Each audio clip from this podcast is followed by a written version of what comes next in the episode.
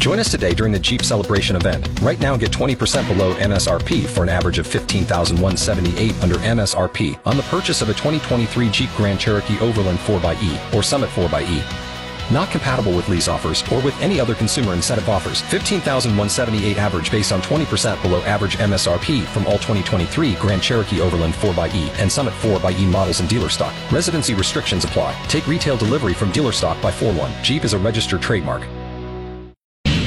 I'm Jeff Moats, KFOR Sports. The Nebraska football team will have a big test ahead of them Saturday night as they host number 9 Michigan at Memorial Stadium and face a very tough Wolverine defense. What's the key to getting past the front seven? Michigan insider Greg Henson told Hail Varsity Radio on Wednesday Nebraska needs to run the ball. If you can run the ball and you can get Martinez in space, I think they have a chance to be successful against Michigan. That's what I would try to do.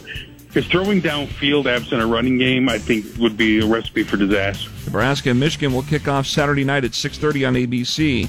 Nebraska defensive lineman Ben Stille is one of 30 national candidates for the 2021 Senior Class Award. It focuses on the total student athlete and encourages students to use their platform in athletics to make a positive impact as leaders in their communities. The high school football weekend begins on KFOR tonight as Bellevue East comes to town to play Lincoln Southeast.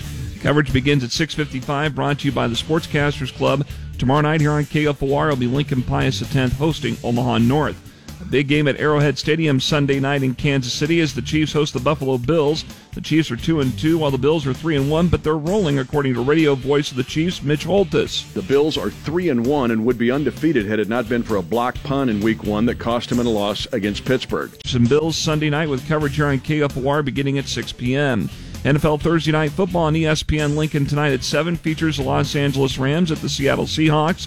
Big Ten basketball media days today and tomorrow in Indianapolis with the Nebraska men's basketball team being represented by head coach Fred Hoiberg, along with Trey McGowan and Alonzo Verge Jr. The Husker women at Big Ten media days will be represented by Sam Haiby, Isabel Bourne, and head coach Amy Williams.